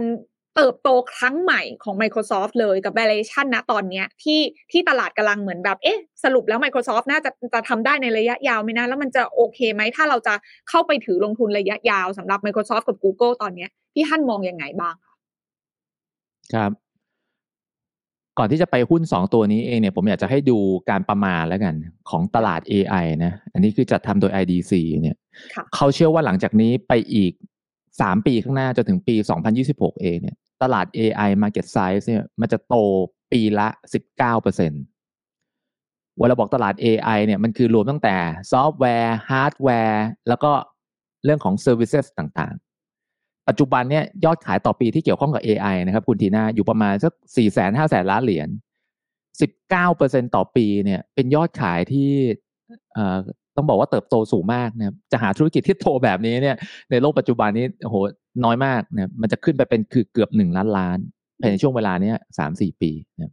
แล้วด้วยการที่ Microsoft เองเนี่ยถ้าย้อนกลับไปดูงบการเงินของเขานะครับ ต้องบอกว่าธุรกิจของเขาเนี่ยมันมีการกระจายแบบสมบูรณ์แล้วมันมันสวยงามอะมันจะไม่เหมือน Google ใช่ไหมครับ ที่ต้องยอมรับว่า ธุรกิจหลักของเขาก็จะเป็นเรื่องของ Search เองเนี่ย Microsoft นี่เขามีตั้งแต่เรื่อง Cloud นะครับ Cloud ตอนนี้ก็กิน Market Share ในฝั่งของตัวภาพใหญ่เองเนี่ย ก็พอๆกับ Amazon ละประมาณสัก 30-40%ใช่ไหมครับ แต่ถ้าเทียบเป็น contribution to ยอดขายของเขาเองเนี่ย มันจะอยู่ประมาณสัก 30%เช่นเดียวกันนะครับ อันนี้ก็โตดี ในฝั่งของ revenue ที่เกี่ยวข้องกับ Microsoft Office LinkedIn อันนี้ก็ถือว่าโอเค personal computing อันนี้ challenge หน่อยนะครับ เพราะว่าคน work from home ก่อนอันนี้ก็ซื้อ PC แล็ปท็อปอะไรไปเยอะแล้ว อันนี้ก็จะหดตัวเยอะ แต่อยากให้เห็นนะว่า 3 ธุรกิจหลักของ Microsoft เองเนี่ยมันโอ้โห มันเลี้ยงกันดีเหลือเกิน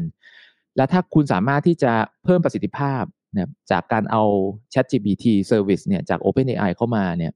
มันยิ่งเป็นตัวทำให้การเติบโตของเขาเนี่ยจะเร็วขึ้น แต่ต้องยอมรับก่อนนะนี่ภาพยาวนะครับเพราะว่าภาพสั้นเองเนี่ย ถึงแม้ว่าคลาวเนี่ยจะเติบโตดี แต่มันเติบโตช้าลงเรื่อยๆ คุณทีน่าช่วงสั้นตอนนี้เองเนี่ยมันเจอภาวะ การเติบโตเศรษฐกิจโลกที่มันสองแง่สองงามใช่ไหมครับอ่าแล้วด้วยการที่คนเองเนี่ยเริ่มเห็นแล้วว่ายอดขายมือถือ PC แท็บเล็ต consumer tech demand มันแผ่วเนี่ย enterprise demand มันก็ต้องแผ่วตามนะครับแล้วดูจากการประกาศงบล่าสุดเนี่ยว่าการ บริษัทใหญ่ๆเนี่ยจะลงทุนใน Cloud CapX ในปีนี้เป็นยังไง เผลอๆ ปีนี้จะไม่โตแล้วและจะเป็นการไม่โตครั้งแรกในรอบหลายปี แต่ที่แน่ๆคือถ้าตัดภาพสั้นออกไปนะครับ ภาพยาวเนี่ย ตอนนี้ดูเหมือน Microsoft ได้เปรียบ แต่จริง ๆ แล้วไม่ใช่ว่า Google เขาจะไม่ได้เปรียบนะครับ อย่างที่ผมเกริ่นไปตอนแรกเนี่ยเขาอยู่ใน AI business เนี่ยคัมวอร์ดมานาน แล้วถ้าเขา roll out ออกมาดี และสามารถที่จะไปอยู่ในใจผู้บริโภคได้หลากหลายขึ้นเองเนี่ย ผมว่าเขาก็สามารถที่จะ maintain market share รวมถึงไปกิน market share ในฝั่งของ AI market อื่น ๆ ได้ด้วยอันนี้คือเราพูดถึงปลายน้ำนะใช่ไหมก็คือ Microsoft ที่ทำธุรกิจทั้ง B2B ก็คือธุรกิจกับธุรกิจ แล้วก็ B2C คือธุรกิจกับอ่า consumer Google Alphabet ก็เช่นเดียวกัน ถอยกลับมาเนี่ยจริง ๆ แล้วต้นน้ำเนี่ยมันก็มีหลายบริษัทมากนะครับ ที่จะได้ประโยชน์จาก wave ของ AI market ที่ผมเล่าไปเนี่ยจะบวกปีละสิบเก้าเปอร์เซ็นหนึ่งในนั้นที่ไม่คุยไม่ได้นะครับคือพวกเซมิคอนดักเตอร์ มาแน่ๆนะครับ แล้วไอ้คนที่ทำพวกแบบ high performance computing เยอะๆเนี่ยอย่าง NVIDIA นะครับ อันนี้ผมว่านี่คือ winner takes all อะคนที่ผลิตชิปนะครับ NVIDIA นี่คือคนดีไซน์ คนผลิตชิป TSMC ก็น่าน่าได้ประโยชน์ ASML นะครับคนที่ทำเครื่องจักรเพื่อไปผลิตชิป อันนี้ก็ได้ประโยชน์เช่นเดียวกัน ในมุมกลับกันเองเนี่ยคือถ้าเราใช้กันเยอะๆปุ๊บเนี่ยมันจะมีคำถามมาว่า Data ของเราหรือว่าของของแพลตฟอร์มใช่ไหมที่เราพิมพ์เข้าไป search เองเนี่ยทุกอย่างมันไปอยู่ในอินเทอร์เน็ตแล้วเองเนี่ยมันรู้จักเรามากสักขนาดนี้ตกลง Data อันนี้คือของแพลตฟอร์มนั้น หรือว่าของเรากันแน่ใช่ไหมครับด้วยความกังวลเหล่านี้เนี่ยแล้วมันมีเรื่องสงคราม มีเรื่องของความเสี่ยงเชิงเชิงภูมิรัฐศาสตร์เองเนี่ย อีกธุรกิจหนึ่งที่จะได้ประโยชน์เช่นเดียวกันนะครับ คือพวก Cyber Security อันเนี้ยมันจะเข้ามาแบบหลีกเลี่ยงไม่ได้เลย เพราะว่าการ adopt ใช้ Data แบบเต็มรูปแบบแบบนี้เองเนี่ย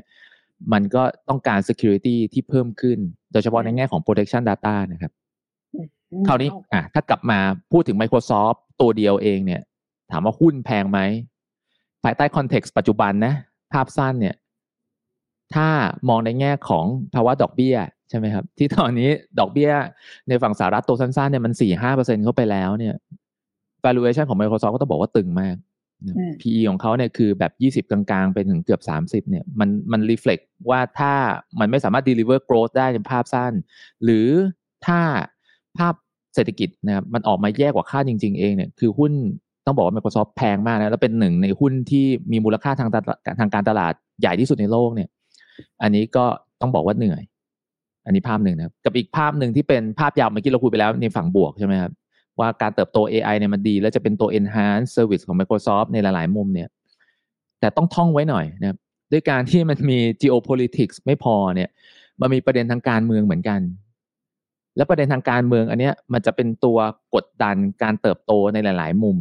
ยกตัวอย่างอย่างเช่นนะครับ คือถ้าเกิดคนติดตามข่าวเองเนี่ย Microsoft เขามีแผนจะซื้อบริษัทเกมอันหนึ่ง คุณที่น่าได้ยินไหมคือ Activision Blizzard นะครับค่ะ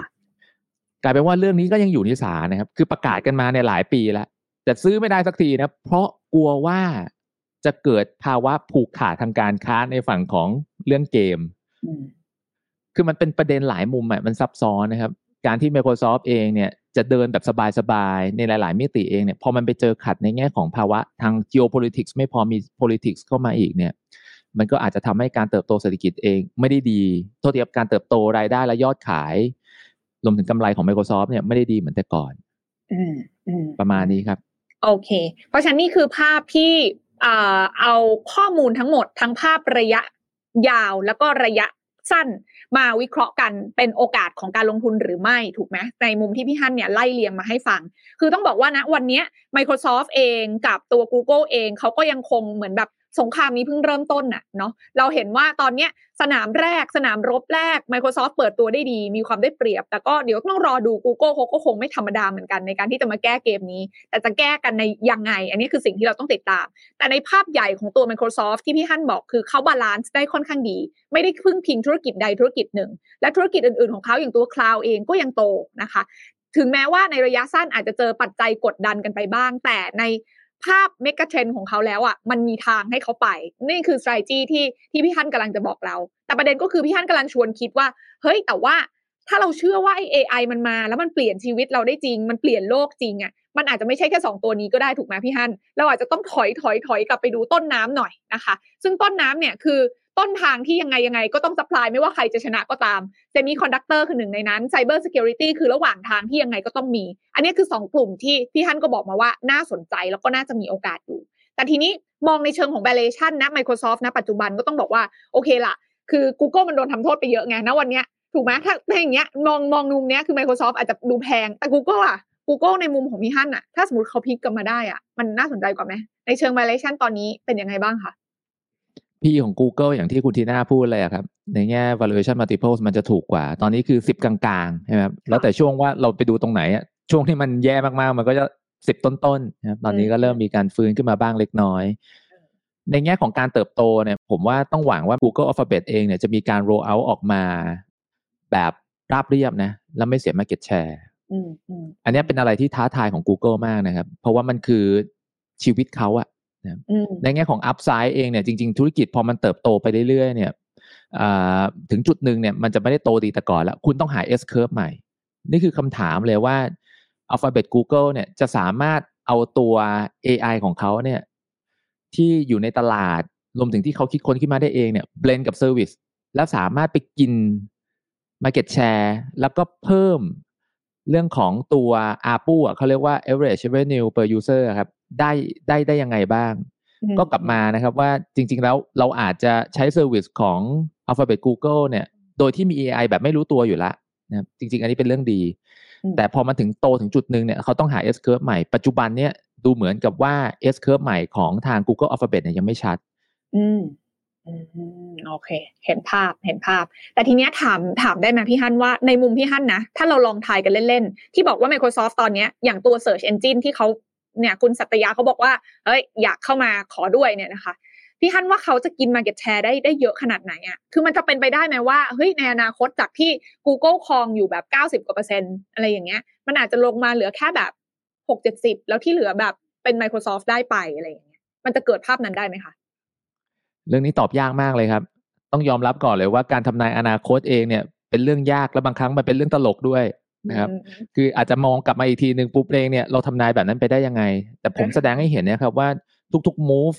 ถ้าพูดถึง risk reward นะโอกาสและความเสี่ยงเองเนี่ยคือ Google ห้ามพลาดอะเพราะฉะนั้นการที่เขาจะออกตัวแรงๆ และออกมาให้มันว้าวถูกใจมากๆ เนี่ย มันต้องเดินบนเส้นที่มันบางมากๆนะครับมันจะไม่เหมือน Microsoft อะที่เขาสามารถที่จะลองเล่นได้ เพราะว่าถ้าไม่ถูกใจปุ๊บเองเนี่ยเขาไปลองทางใหม่ ด้วยการที่เขายังไม่ได้สามารถที่จะกิน market share ได้เยอะ ก็กลับมานะครับว่าเนี่ยถ้าพูดถึงโอกาสโดยเฉพาะในฝั่งของ Search อย่างเดียวนะ ดูเหมือน Microsoft เองเนี่ย runway เขาจะสะอาดตากว่าเยอะ อืมอืมโอ้เห็นภาพเชียเห็นภาพเห็นภาพ โอเค ทีนี้เราคุยเรื่องโอกาสไปละของ Microsoft ความท้าทายบ้างล่ะพี่ฮัน จริงๆอะเราก็ฟังกันมาเรื่องไอ้ Chat GPT เมื่อกี้พี่เต้ยก็ยกตัวอย่างเนาะว่าแบบโอ้เอามาทำน้องๆที่บ้านเอามาทำกันบ้านเนาะเอามาไปคือหลายมุมอะมันก็มีทั้งแบบมันมีเทคโนโลยีทุกอย่างมันมีทั้งข้อดีและข้อเสียนะคะ แต่ว่ามันจะกลายเป็นความท้าทายสำคัญจนกระทั่งทำให้อยู่ดีๆ แบบมีคนมามี regulation บางอย่างบอกเฮ้ยมันไม่ได้ละอันนี้ใช้ไม่ถูกต้องแล้วมันจะกระทบกับภาพของธุรกิจในในระยะยาวไหมมันมีประเด็นไหนที่เราต้องคอนเซิร์นเป็นพิเศษไหมคะพี่ฮัน เมื่อกี้ผมคุยในแง่ของความสะดวกสบายใช่ไหมต้องแลกมาพร้อมกับเรื่องของ privacy คือความเป็นส่วนตัวมันจะหายไป เช่นเดียวกันคุณทีน่าคือถ้าพูดถึงเรื่องของความปลอดภัยเนี่ย มันก็แลกมากับเรื่อง regulation เนี่ย มันก็ต้องมีกฎเกณฑ์อะไรบางอย่างมาครอบแล้วของมันใหม่อะยิ่งใหม่แล้วมันมีการ adoption หรือการยอมรับกันในสังคมกันที่มันเร็วแล้วมันแตกต่างแบบนี้เนี่ย มันยิ่งนำไปสู่ถึงคำถามเลยว่า เราจะมีการตั้งกฎเกณฑ์กับเทคโนโลยีแบบนี้ ทางไหนเพื่อที่จะอำนวยให้เกิดทั้งความปลอดภัย และการเติบโตต่อเนื่อง ผมยกตัวอย่างนะคืออย่างที่ทางพี่เต้ยเล่าให้ฟังนะครับ มันมี service อันนึงของ OpenAI เนี่ยชื่อ DALL-E นะครับเราพิมพ์คำเข้าไปเนี่ยมันสามารถ generate ภาพออกมา แต่เราสามารถที่จะเฉพาะเจาะจงได้นะ อย่างเช่น เราพิมพ์คำเข้าไปว่า อยากที่จะให้วาดภาพเป็นวัว อยู่ในทะเลว่ายน้ำอยู่ เป็นสไตล์ของปิกัสโซ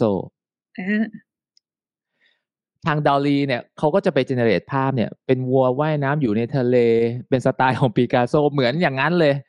คำถามคือใครคือเจ้าของภาพ อืมอืมอืมซึ่งถ้าไปดูใน disclaimer นะครับ ของทางดอลลีเองเนี่ยก็บอกว่าคนที่พิมพ์พร้อมเข้าไปเนี่ยแหละเออเป็นเจ้าของภาพหมายความว่าผมเอาไปขายแล้วผมได้ตังค์นะ มันมีเส้นบางๆแล้ว เพราะว่าบังเอิญปิกัสโซเขาไม่อยู่แล้วใช่ไหมครับแต่ถ้าเกิดเป็นเป็นงานของศิลปินเนี่ย ที่ยังมีชีวิตอยู่เนี่ย แต่ภาพมันคล้ายมากเนี่ย มันเข้าขั้นการเรียนแบบได้ ในเชิงกฎหมายเนี่ย มองว่าการเรียนแบบแบบนี้ สมควรหรือไม่ที่ผลงานชิ้นนี้จะเป็นของคนที่พิมพ์พร้อมเข้าไป อืมอันนี้คือแค่แค่ส่วนหนึ่งนะครับ คือเรื่อง regulation ขณะเดียวกันเองเนี่ยคือ ถ้าเกิดถอยกลับมาเนี่ยครับในแง่ของความปลอดภัยเนี่ย ถ้ามันให้คำตอบที่ถูกต้องก็ไม่มีใครว่าใช่ไหมทุกคนแฮปปี้จบกันหมด แต่บางครั้งเนี่ยถ้ามันตอบออกมามันผิดพลาด แล้วมันนำไปสู่เรื่องของความเสียหาย ไม่ว่าจะเป็นเรื่องสุขภาพหรือชีวิต หรืออะไรก็ตามเองเนี่ย ความผิดอยู่ที่ใครอืมยกตัวอย่างนะครับ อย่างผมพิมพ์ไปว่า ตอนนี้ผมปวดหัวตัวร้อนจังเลย ผมควรจะทานยาอะไรดี ถ้าคำตอบง่ายก็พาราเซตามอลสิครับ ใช่ไหมถ้าผมเป็นโรคที่ซับซ้อนกว่านั้นล่ะ แล้วผมดันพิมพ์เข้าไปในแพลตฟอร์มประมาณนี้ครับ ที่คุยกับเรารู้เรื่องเองเนี่ย แต่คำตอบมันผิด แล้วมันนำไปสู่เรื่องความเสียหายเนี่ย อันเนี้ยเป็นอะไรที่ต้องระวังและกังวล อันนี้ผมพูดในแง่ของของการ roll out และผมเชื่อว่า ไม่ว่าจะเป็นบริษัทไหนก็ตามคือ aware เรื่องพวกนี้อยู่แล้วแหละเรื่อง safety issue นะครับ แต่การมี regulation เข้ามาเนี่ยมันจะยิ่งทำให้ผู้บริโภคอย่างพวกเราเองเนี่ยสบายใจเพิ่มขึ้นกับการใช้งานและถามคำถามบางเรื่องที่อยากจะได้มาตอบแบบ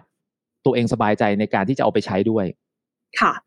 อืม โอเค เข้าใจเห็นภาพว่ามันก็มีเรื่องของแน่นอนเนาะอะไรที่มันมันเหรียญสองด้านเสมอนะคะ ความสะดวกสบายอย่างที่พี่ฮั่นบอกก็มาด้วยเรื่องของข้อมูลส่วนตัวของเราคนก็จะรู้เหมือนกันนะนะใช่ไหมเรื่องของแบบโอกาสทางสะอาด พัฒนาเทคโนโลยีต่อยอดได้เยอะแยะมากมาย แต่มันก็มีเรื่อง regulation ที่จะเข้ามามีผลเหมือนกันนะคะ เพราะฉะนั้นในมิติเนี้ยมันก็เป็นอะไรที่ใครที่อยากจะเข้ามาร่วมลงทุนในกิจการที่เกี่ยวเนื่องกับบริษัทเทคโนโลยีเหล่านี้ก็ต้องติดตามกันเนาะ ซึ่งตอนนี้เข้าใจว่าพี่ฮั่นเองก็มีการให้คำแนะนำเกี่ยวกับเรื่องของอการประเมินทั้งธุรกิจในเรื่องของเทคโนโลยีต่างๆ Big Tech ต่าง ๆ ด้วยนะคะ ถ้ามองภาพเอาคำถามสุดท้ายแล้วกันพี่ฮันสำหรับนักลงทุน อันนี้มองในมุมของนักลงทุนบ้างนะคะ เราเห็นโอกาสว่ามันมีการมันมี Big Shift ที่มันเป็นการเปลี่ยนแปลงครั้งใหญ่ อย่างตัวของเทคโนโลยี AI และนะคะเราอะในฐานะที่เป็นนักลงทุน ณวันนี้ควรจะต้องแบบมองเรื่องนี้ยังไงมี position กับเรื่องนี้แบบไหน หรือว่าจะมองหาโอกาสจากการลงทุนในในสิ่งเหล่านี้ด้วยด้วย mindset แบบไหนดี ถึงจะแบบมีความสร้างความมั่งคั่งกับ กับกับธีมใหญ่แบบเนี้ยต่อไปได้ในระยะยาวค่ะพี่ฮันครับ ก็จะขอตอบหลักๆสองเรื่องแล้วกันนะครับ อันนี้เป็นเรื่องของภาพในอดีตที่จะมีผลกับภาพปัจจุบันและอนาคตเนี่ย ทุก ๆ เทคโนโลยีเนี่ย มันสามารถเปลี่ยนโลกได้เสมอนะครับ คือถ้าย้อนกลับไปในอดีตเนี่ยมันก็จะมีอะไรพวกนี้มาเต็มไปหมด คนที่อยู่รอดได้ กิน Market Share ได้ และสามารถหาย pricing power ได้เองเนี่ย มันมีหลายองค์ประกอบนะครับ หนึ่งในองค์ประกอบนั้นที่สำคัญเองเนี่ยคือคุณต้องเป็นผู้นำทางด้านความคิดและเทคโนโลยีนะการลงทุนในฝั่ง R&D เองเนี่ยเป็นสิ่งจำเป็นนะครับ เพื่อให้ตัวเองสามารถที่จะรักษา competitive advantage คือมีพลังเนี่ยในแง่ของการแข่งขันสูงกว่าคู่แข่งนะก็ต้องไปหานะครับว่าธุรกิจไหนเองเนี่ยมีความสามารถนี้นะครับเพื่อจะให้ตัวเองเนี่ยรักษา market share ได้ไม่พอ กิน market share แล้วมีการเติบโตแบบยั่งยืนนะซึ่งธุรกิจที่ พูดถึงวันนี้เนี่ยคือ AI ใช่ไหมครับนำโดย Microsoft ที่จับมือกับ Open AI ChatGPT เอาเข้ามาในฝั่ง Service เองเนี่ยมันคือหนึ่งในตัวอย่างง่ายๆนี่แหละว่าคุณเอา S curve ใหม่เข้ามาเพื่อมา enhance Service ที่ตัวเองมีอยู่ให้กับลูกค้าในทุกรูปแบบนะอันนี้ก็เป็นธุรกิจที่น่าสนใจ และอย่างที่เล่าไปนะครับ อย่าลืมต้นน้ำนะครับ Semiconductor Cyber Security พวกนี้มันจะไปด้วยกัน การเติบโตในระดับ 19-20%ต่อปี หลังจากนี้ไปอีก 3-4 ปีเนี่ยมันจะหอมหวานมากหายากนะครับในธุรกิจปัจจุบันนี้ก็กลับมานะครับว่า ถ้ามองภาพยาวหน่อยนะครับเราเชื่อว่า AI รวมถึงตัวไอเทคโนโลยีที่เราจะมาใช้ผ่านผ่านหลาย ๆ มุมที่จะเกิดขึ้นหลังจากนี้เองเนี่ย มันจะมีผลทำให้พฤติกรรมของคนเองเนี่ย มันดีขึ้น ทั้งในแง่ของการเติบโตความสะดวกสบายอะไรก็ตามเนี่ย คือหุ้นกลุ่มเหล่านี้มันก็ถือว่าเป็นกลุ่มที่น่าสนใจนะแต่ถ้ามองอีกมุมหนึ่งเชิงลบเองเนี่ยจริงๆมันมีเทนชันอย่างที่ผมเล่าไปเนี่ยครับเราเจอภาวะดอกเบี้ยต่ำเนี่ยมานานมาก ตอนนี้ดอกเบี้ยมันขึ้นมาละนะแล้วหุ้นพวกเนี้ยถ้าไม่สามารถสร้างกระแสเงินสดแบบสม่ำเสมอได้ และเทรดที่ valuation แพงๆเนี่ย สุดท้ายมีโอกาสเพียงพัมนะครับด้วยหลาย ๆ มุม การที่จะไปลงทุนแบบเดิมเนี่ยคือซื้อตลาดนะครับแล้วเชื่อว่าตลาดทั้งหมดเองเนี่ย จะให้ผลตอบแทนดีๆ มันจะไม่เหมือนเดิมนะครับ เพราะว่าตอนนี้ดอกเบี้ยขึ้นมาแบบนี้เนี่ย มันจะเริ่มเห็นแล้วว่าใครเองเนี่ย ทนทานได้ใครเองทนทานไม่ได้ ผู้ชนะไม่ได้เป็นทุกคนนะครับ อันนี้เรื่องหนึ่งก่อน กับอีกอันนึงเนี่ยคือบริษัทขนาดใหญ่และจะใหญ่เพิ่มขึ้น อาจจะไม่เหมือนเดิมอีกก็ได้นะครับ จากประเด็นที่ผมเล่าไปคือเรื่องของการเมืองเรื่องของ geopolitics เข้ามา ต้นทุนต่างๆ ที่มันถูกลงไปเรื่อยๆ จากแพลตฟอร์มของตัวเองที่ขยายได้เนี่ย อันนี้ผมเชื่อว่ามันจะต้องกลับมาคิดใหม่ละก็กลับมานะครับสองมุมมุมแรก บริษัทที่สามารถ maintain competitive advantage มี pricing power ที่ดี R&D สม่ำเสมอเนี่ย อันนี้เป็นบริษัทที่รักในใจของนักลงทุนอยู่ล้วนะครับกับอีกภาพหนึ่งก็คือไม่ใช่ทุกบริษัทหลังจากนี้นะครับ ที่ ทำแบบนี้แล้วจะให้ stock performance กำไรงามๆดีๆ กับนักลงทุน โดยเฉพาะบริษัทที่แพง บริษัทที่ balance sheet ไม่แข็งแรง บริษัทที่หนี้เยอะ พวกนี้ต้องระวังนะครับ ก็กลับมาประมาณนี้ครับคุณจีน่าเยี่ยมเลยค่ะ สิ่งที่พี่ฮั่นกำลังจะบอกเราก็คือว่าเมื่อสนามการแข่งขันมันเปลี่ยนไปเนาะเกมมันเปลี่ยนนะคะ กลยุทธ์เดิมอาจจะใช้ไม่ได้นะคะ แล้วสำหรับนักลงทุนเอง ถ้าเรายังอยากอยู่รอดในตลาดนี้ เราอาจจะต้องมีความเข้าใจมากขึ้น ว่าผู้ชนะจริง ๆ จะต้องมีหน้าตาอย่างไร คนที่แข็งแกร่งเท่านั้นถึงจะอยู่รอดได้ แล้วแน่นอนหมวกของนักลงทุนเราเราก็อยากจะยืนอยู่ข้างคนที่แข็งแกร่งนี่แหละค่ะ ไม่งั้นเราก็จะเจ็บตัวไปกับเขาด้วยนะคะเพราะฉะนั้นตอนนี้มันเป็นช่วงเวลาที่สนามนี้ยกำลังดุเดือดนะคะ เราก็น่าสนใจมาก ทั้งในแง่มุมของการ อ่าเขาเรียกว่าอะไรอะโลกของการทำงานโลกของชีวิตส่วนตัวเราก็กำลังเปลี่ยนไปด้วยเนาะด้วยเทคโนโลยีสมัยใหม่ที่เกิดขึ้นอย่างที่พี่เต้ยเล่าให้ฟังตั้งแต่ตอนแรกนี่นะว่ามันเห็นภาพชัดมากเลยว่ามันจะเป็นยังไงกันบ้างสำหรับตัวของเทคโนโลยีหลังบ้านอย่าง GPT ที่จะเข้ามาอยู่ใน Microsoft Service ทั้งหลายนะคะ กับหมวกหนึ่งที่พี่ฮั่นมาต่อยอดในเรื่องของการลงทุนที่ทำให้เราได้เห็นเหมือนกันว่าเอองั้นภาพเวลาที่เรามอง เกมของผู้ชนะมันอาจจะเปลี่ยนไป ใครที่จะแข็งแรงเพียงพอรันเวย์ใครที่มัน ขาวกว่าสะอาดกว่าแล้วไปต่อได้ดีกว่า แต่ก็ไม่ใช่ว่ามันจะมีแต่มุมของโอกาสอย่างเดียว แล้วก็ต้องระมัดระวังด้วยว่าเฮ้ยสู้สนามเนี้ยเขายังสู้กันไม่จบนะ เพราะฉะนั้นมันอาจจะมีการพลิกเกมนะคะ หรือมันอาจจะมี regulation นะคะ force ข้างนอกเข้ามาส่งผลกระทบก็ได้เช่นเดียวกัน นี่คือสิ่งที่กำลังจะเกิดขึ้น จริงๆก็บอกไม่ใช่กำลังจะเกิดขึ้นเนาะพี่ฮันมันเกิดขึ้นแล้วนะคะ กับเรื่องของหมวกการลงทุนในโลกเทคโนโลยีตอนนี้ที่ที่มันเปลี่ยนไปวันนี้ ทีน่าเชื่อว่าถ้าใครฟังจนถึงตอนนี้น่าจะมีประโยชน์มาก แล้วก็ไปปรับใช้กับมุมมองการลงทุนของทุกคนได้เป็นอย่างดีเลยนะคะวันนี้ขอบคุณพี่ฮันมากๆเลย ที่สละเวลามาร่วมวิเคราะห์เรื่องนี้กันแบบสนุกสนานเดี๋ยวยังไงมีโอกาสหน้าเรียนเชิญใหม่นะคะขอบคุณมากเลยค่ะพี่ฮันค่ะขอบคุณครับ ยินดีครับ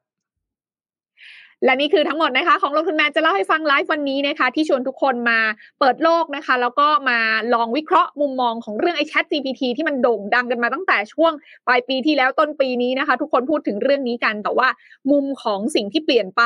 ตรงเนี้ยมันจะส่งผลกับเราอย่างไร ส่งผลต่อเรื่องของการวิเคราะห์การลงทุนกันอย่างไร นี่คือสิ่งที่อยากจะให้ทุกคนมาร่วมวิเคราะห์ไปด้วยกันนั่นเองนะคะวันนี้หมดเวลาลงแล้วเดี๋ยว EP หน้าจะชวนมาคุยกันเรื่องอะไรต่อฝากติดตามกันด้วย ลาไปก่อน สวัสดีค่ะ กดติดตามลงทุนแมนพอดแคสต์ได้ทุกช่องทาง ทั้ง Spotify, SoundCloud, Apple Podcast, Podbean และ b l o g d i t